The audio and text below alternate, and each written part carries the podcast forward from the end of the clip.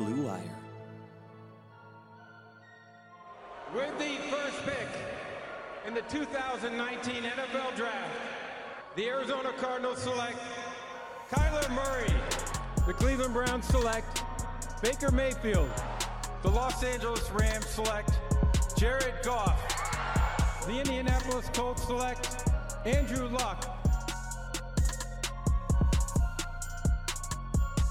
And welcome back to another great edition of the Draft Board Podcast. I am your host, Jordan Reid. You can follow me on Twitter at JReidNFL. That's at J R E I D NFL. Follow me on there. I post a bunch of stuff. We have some great things going on. You can find my work also at thedraftnetwork.com.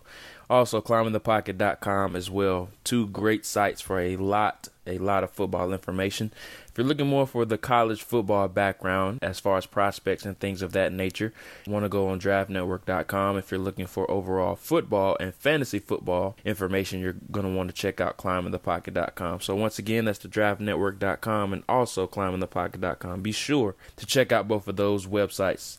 Have a fantastic show for you guys today and this week is different just because college football is officially back. You can hear the excitement in my voice. I am just absolutely stoked for week zero that it is called to be upon us. We have a lot of great matchups, not just FBS, but also FCS as well. Uh, FBS wise, we have Florida going against the Miami Hurricanes, an in state rivalry that is reconvening at this time.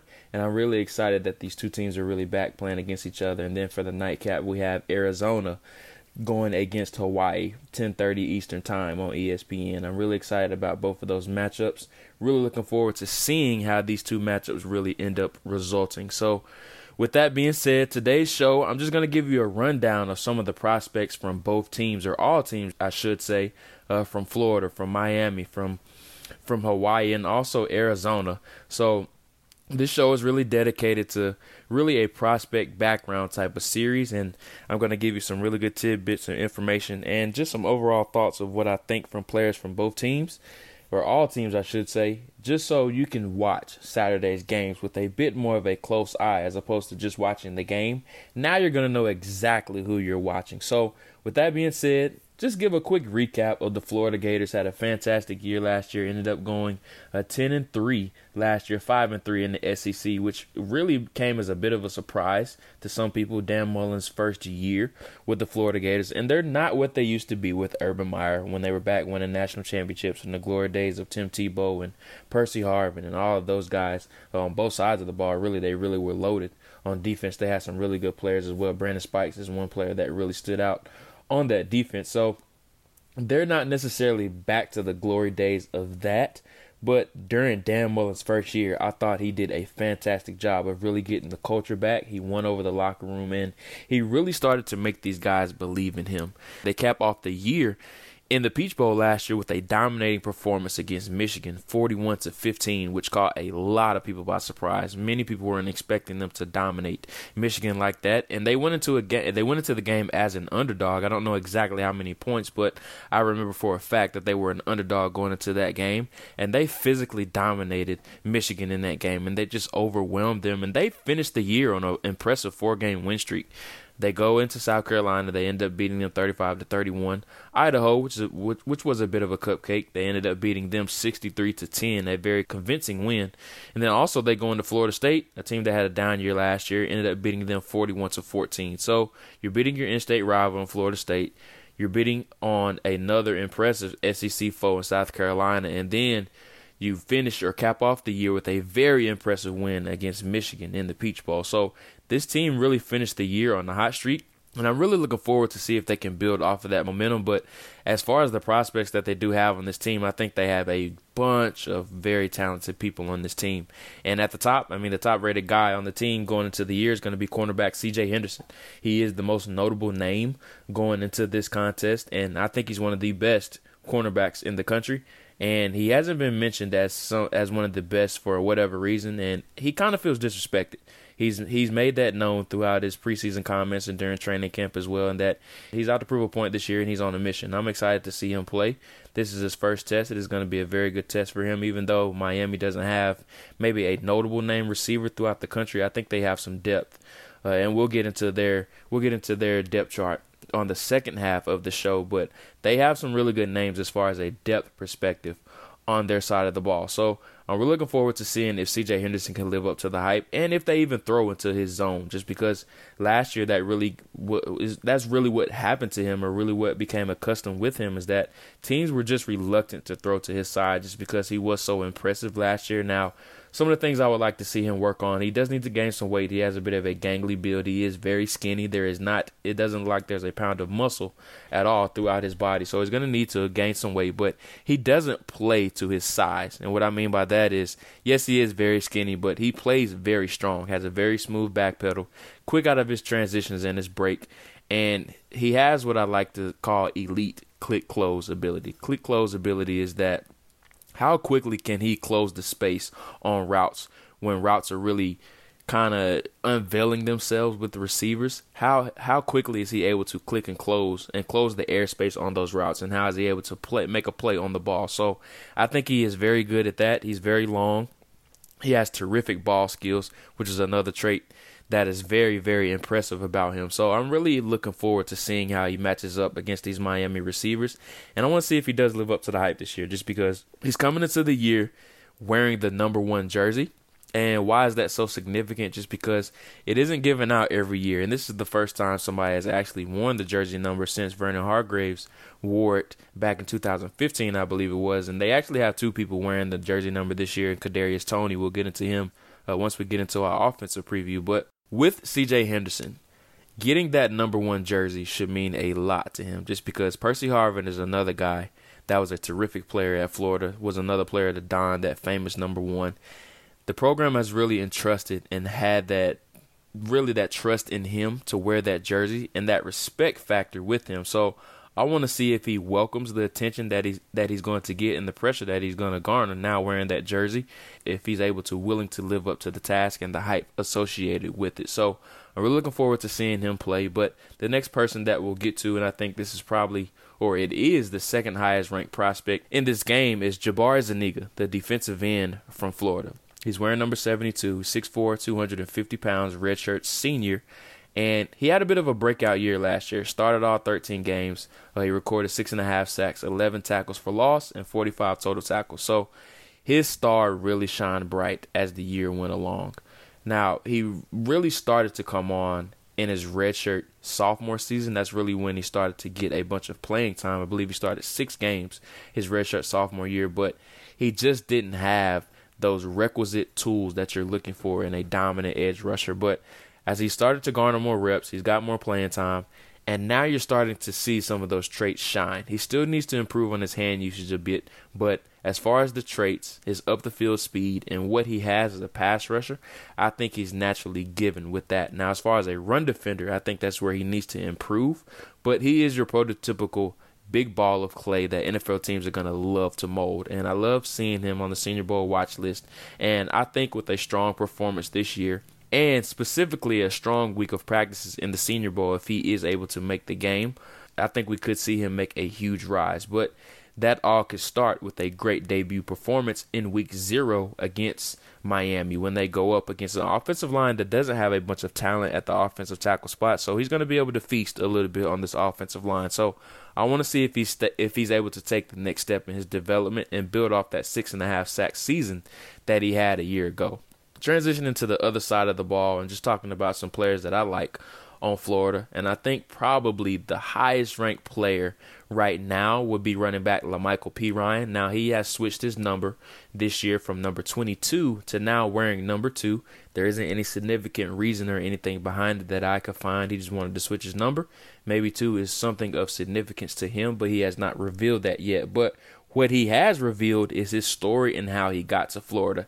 And everyone knows that I like to research background on prospects. That's what I live and die for. I just love seeing or or reading what make guys tick and how they got involved with the game and what made them fall in love with the game and just how well their passion is for it.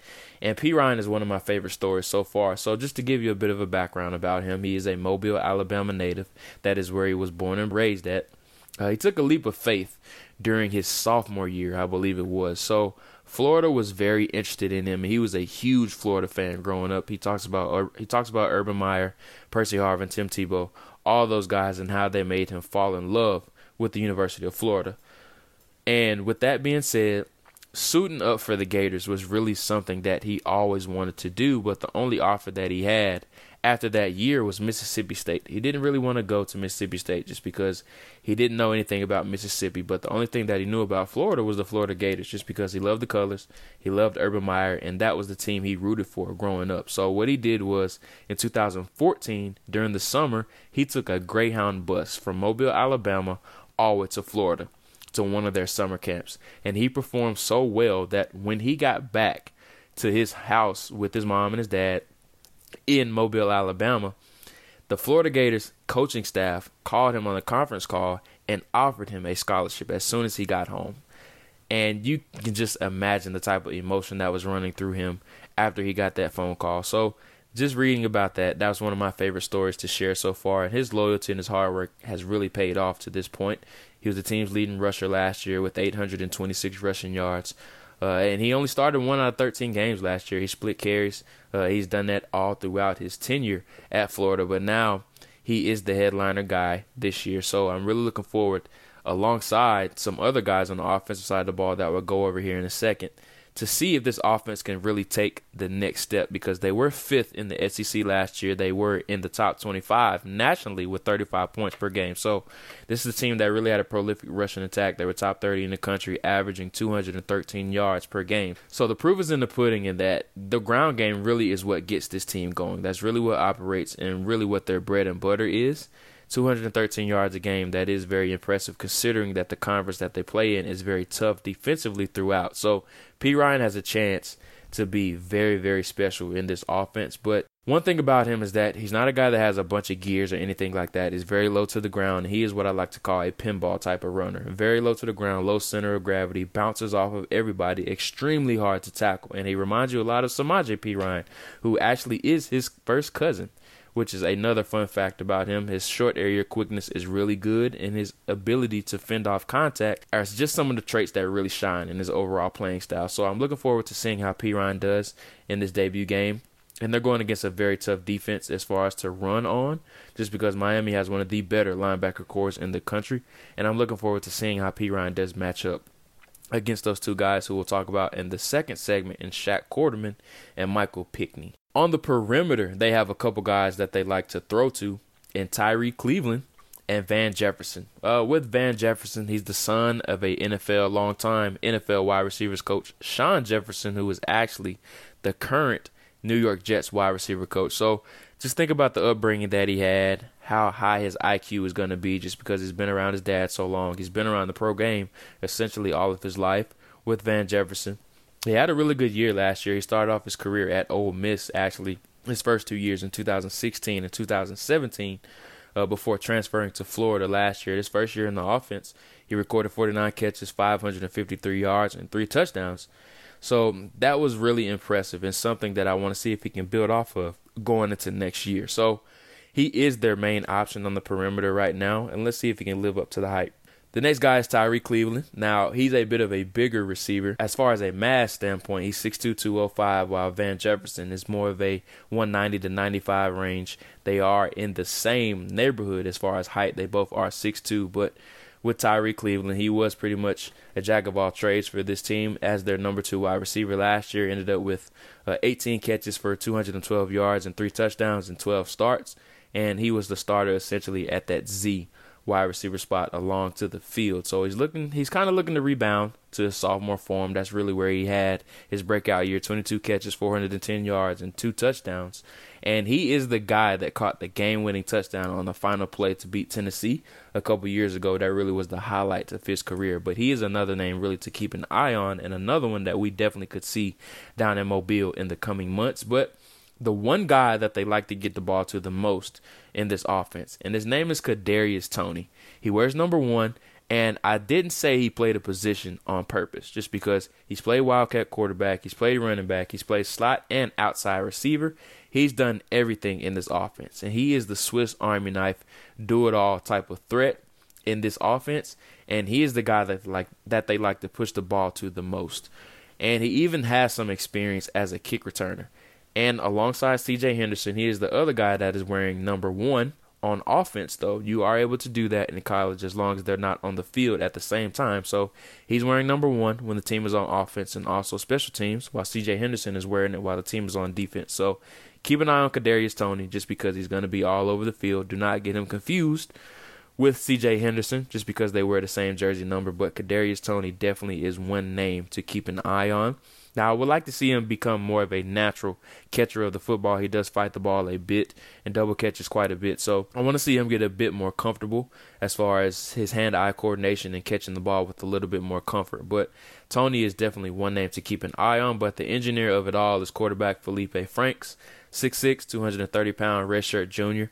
Had a very impressive year last year. And the thing you have to understand about Felipe Franks is that he's going to be a much better college quarterback than a pro quarterback, and there's a lot of questions on if he can even play the position at the next level. But as far as a guy that can get the offense in the best positions possible, he can engineer it to a T, and he runs it exactly how Dan Mullen wants to run it. He's not the most accurate quarterback in the world, but he does put the ball in spots at times where defenders are not able to get it, and he knows where to go with the ball. Now, it's not always going to be accurate just because he's not the most accurate thrower in the world. But as far as a guy that can engineer this offense and get it in the best positions possible, he is able to do that. 2,457 yards a year ago, 24 touchdowns to only six interceptions. So he has a well proven background as far as being able to engineer this offense and being able to get it in the best position possible. So I'm looking forward to seeing how Felipe Franks does answer to this defense, which has a lot of experience, especially on the first and second levels. And he's going to be going against some very smart linebackers, as I mentioned earlier,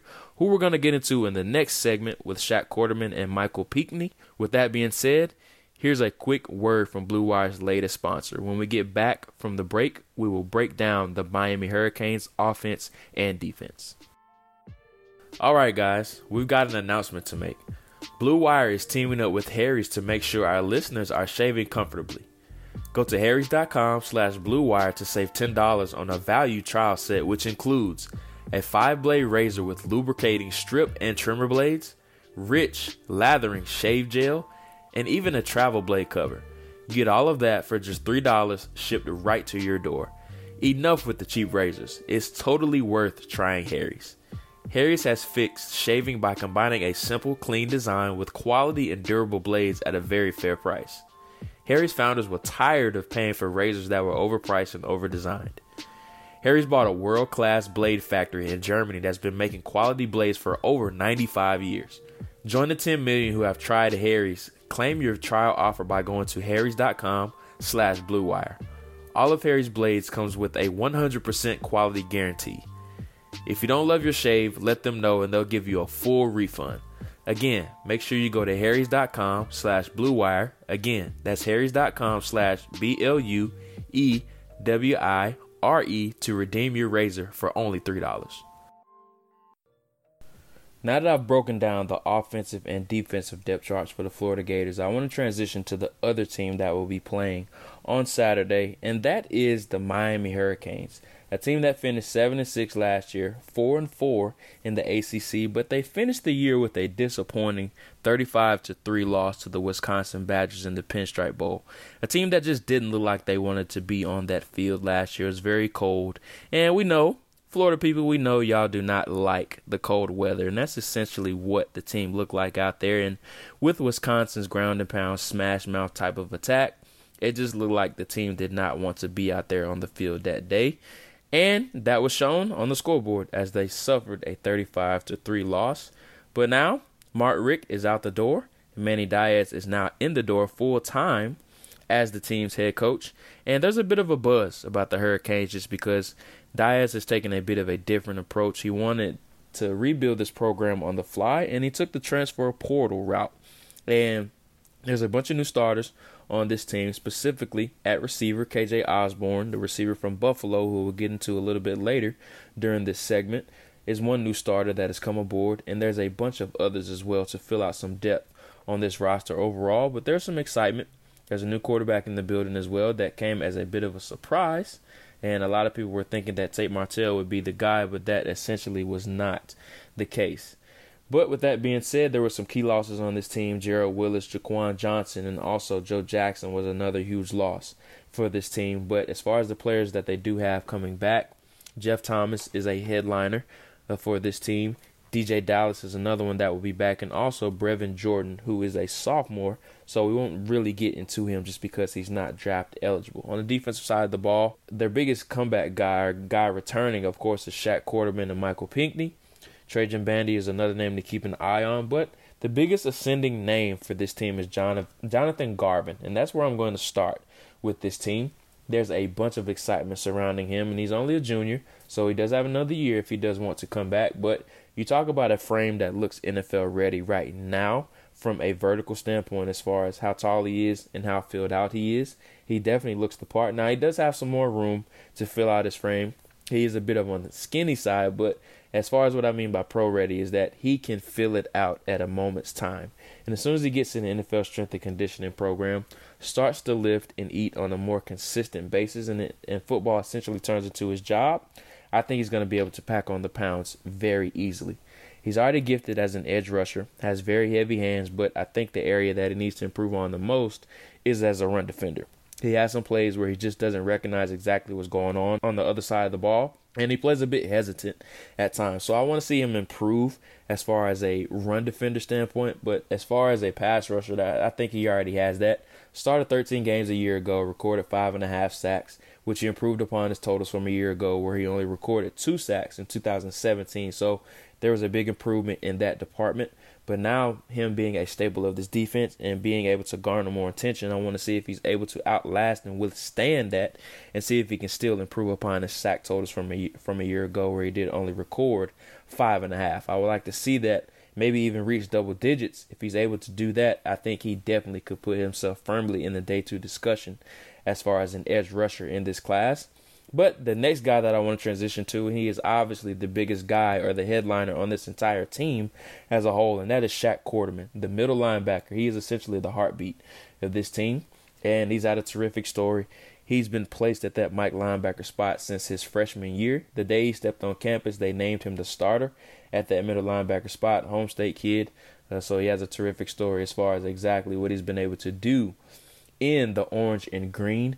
Um, like I said, he's the heartbeat of this defense. He enters the year with a chance to break the record in most games played. I believe if he's able to stay healthy throughout the year and play 12 games, I think he's going to be able to break the record. So, once again, he's at the center of attention. He's often praised for his leadership and his instincts. There is not a bad word that anybody has to say about Shaquille Quarterman throughout the entire program just because he has been a model citizen since he has stepped foot on campus and he has represented the program the right way and you talk about a prospect that brings physicality to the system and to the field and is essentially a person that is able to galvanize this entire defense. He is able to do that. Now, an area where I do want to see him improve upon is being able to shed blocks. Taking on contact is something that he loves to do, but he likes to dip his shoulder as opposed to really being flexible and being able to maneuver out of the way. And sometimes he loves to take it on a bit too much with his shoulder. He likes to throw a shoulder as opposed to being able to get around, bend around, and maneuver some of those climbing blockers. And he's not been able to detach when they're able to get clean inside of his frame. So detaching from those blocks is something that I want to see if he's able to develop during his game during his final year. Right beside him is Michael Pinckney, another another linebacker that a lot of people are excited about. He's manning that will linebacker spot, and I think he's a bit more twitchy than what Quarterman has shown to this point, and I think he's a much better athlete than what Quarterman has shown on film as well really excels at playing east and west, sideline to sideline. But when he has to play vertical, north and south, and he has to fill holes and become a run defender, that's really where his weaknesses are. Just because he is a bit limited as far as the size, he's only 6'1", uh, 230 pounds, and I think that's being very generous because that's what he's listed at on the roster. But you talk about a guy that fully embraces the physical asking price of playing the position. Pinckney definitely does all of that. And I would like to see him being able to shed blocks alongside Quarterman a little bit more cleaner. But this is one of the better duos as far as a linebacker core throughout the entire country. And I think Florida has a very good matchup on their hands against these two guys. Uh, rounding out the defensive side of the ball is cornerback Trajan Bandy. And I think he's probably going to have to transition more to the nickel spot just because he is only 5'9, 190 pounds. But he is playing on the outside for the Hurricanes. He will be wearing number two. He participated in 13 games as a true freshman during the 2017 season, and he rebounded to start all 13 games last year as well. So I'm looking forward to seeing him if he can build off his success from a year ago 36 tackles, four and a half tackles for loss, three interceptions, and two fumbles. He did have, I think this was a really cool stat. His five turnovers obviously was a team high, and he was the person that wore the team's turnover chain the most. And that's something that I really love that Miami has done, and they have established essentially a brand with the turnover chain. And we've seen so many different things throughout the country. We've seen a turnover book bag, we've seen a lot of other things as well. So I'm really looking forward to seeing if he can continue that trend of being the guy that wears the turnover chain the most. And I will have my eyes on him. You talk about a tough and scrappy type of cornerback, a guy that isn't afraid to get in the face of defenders. He definitely is able to do that, but obviously his length limitations playing on the outside does come uh, it does come to fruition from time to time with him. So let's see if he's able to overcome that some this year even though guys like Van Jefferson and Kadarius Toney and Tyree Cleveland could give him some issues just because they're a bit of a taller type of receivers, and Trajan Bandy really is a guy on the shorter side uh, of the spectrum. On the offensive side of the ball, Miami has plenty of intriguing pieces, but it all starts at the receiver position uh, with KJ Osborne, uh, a guy that was a huge, huge grad transfer for this team after losing Ahmmon Richards last year. Came over from Buffalo, and there was a huge parade for him when he did come over, just because the team really didn't know what they were going to do after losing Richards uh, at Buffalo. Osborne went on to record 96 career catches for uh, just under 1,500 yards and 12 touchdowns. So he does bring a bit of a reliability factor to the table. Now he's not a burner or anything like that, but very reminiscent of Anthony Johnson that came out of Buffalo uh, last year. So I'm really looking forward to seeing what Osborne can do in this offense. He's probably going to be manning the Z wide receiver spot, uh, opposite of Jeff Thomas, who's going to be working in the slot, who we'll get into here in a second, who is the top option returning for this team on offense uh, from a perimeter standpoint. So, alongside Osborne will be Jeff Thomas. He will be wearing number four. He's about 5'10, 180 pounds, and he was a junior. It's been a really whirlwind of an offseason for Thomas just because he was dismissed from the team uh, back in November just because there were some in house things where he had some disagreements with the coaching staff and also some other things that did happen as well. He announced that he was going to transfer to Illinois. That ended up not being the case, and he ended up being reinstated and joining the team back in January. And if you go back and watch his game against LSU, uh, where he was just terrific. He ended up recording five catches for 132 yards in the season opener a year ago. There was a lot of excitement building up about him. He finished last year with 35 catches for 563 yards and three touchdowns. So there was some there was some really good numbers put up by him last year, but we're we're still waiting to see him take that next step. And we'll see if the relationship really is mended with him and the coaching staff with how much they push the ball to him and if he does get a lot of catches in this game on Saturday, it will show that they have full trust in him. But the team's main option and best returning player comes at running back with DeeJay Dallas. Another terrific story in that he was just an athlete. And when he did step foot on campus, he started his career at receiver. But some injuries suffered to Mark Walton, the, the NFL running back currently. Uh, when he was a freshman back in 2017, they ended up making the transition to him to running back. And he showed some really, really, really good promise when he was back at running back for the first time, even though he was an athlete just trying to figure it out. Last year, he finished with just under 1,300 all purpose yards, 617 rushing yards, and a team high six touchdowns. So, DeeJay Dallas is still trying to figure things out, uh, essentially, in that backfield right now. But he will be wearing number 13, and he's another player that I will have an eye on. So, that is a wrap for Miami and Florida. I hope you guys really enjoyed some of the prospect previews, and this is just a little taste of what I will be doing weekly. Just giving the rundown. It probably won't be as lengthy just because we're going to have so many games over the next few weeks. I can't spend so much time and be in depth about each game just because I want to highlight maybe some matchups of prospects that are going against each other or just some teams that I'm looking forward to seeing. But the nightcap it is going to be at 10:30 Eastern Time between Arizona and Hawaii, and I think this is essentially going to be a quarterback battle between Cole McDonald and Khalil Tate. Those are the two headliner players playing in this game, and there's some other prospects playing, but I really want to focus on the two quarterbacks playing in this game just because Cole McDonald has gotten a lot of hype going into the year. It's it settled down a little bit, even though he had a he had a little bit of a hype train about a month or two ago, but it has settled down a bit. Khalil Tate had a huge hype train last year before he just had a really bad year last year, and there were some some disagreements going on between him and the coaching staff last year in that situation as well that did lead him to missing a few games, and there were some injuries associated with him as well. But I want to see him become more of a consistent thrower and accurate thrower. Uh, I think that's the biggest areas where he needs to improve on, but uh, without going too far in depth on those two, I'm really looking forward to seeing that quarterback matchup, and I will be recapping it on my next show as well, just giving some overall thoughts as I give the preview of the actual Week One games uh, going into next Saturday's matchup. Even though we do have some Thursday games next week that I'm going to be looking forward to as well. Uh, Jordan Love, the quarterback from Utah State, who has gotten a bunch of hype uh, Dane Brugler from the Athletic actually had him as his 10th ranked overall prospect on his early top 50 big board. He will have a matchup next Friday going on the road to face Wake Forest in Winston-Salem, North Carolina. So that's going to be an intriguing matchup to watch next week.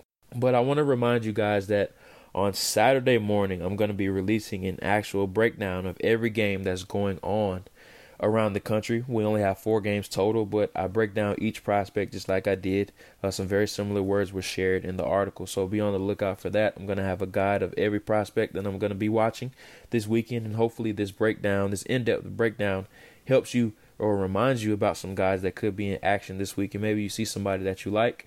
Uh, share it with me if you like somebody that you see on Saturday. I love having back and forth conversations. As you as you can see, I put up Twitter polls I put up just some things that are on my mind, some debates that I want to get you guys' thoughts about as well. So I like to keep the timeline interactive just because that's what social media and that's what Twitter is all about. But once again, be on the lookout for that article on Saturday morning.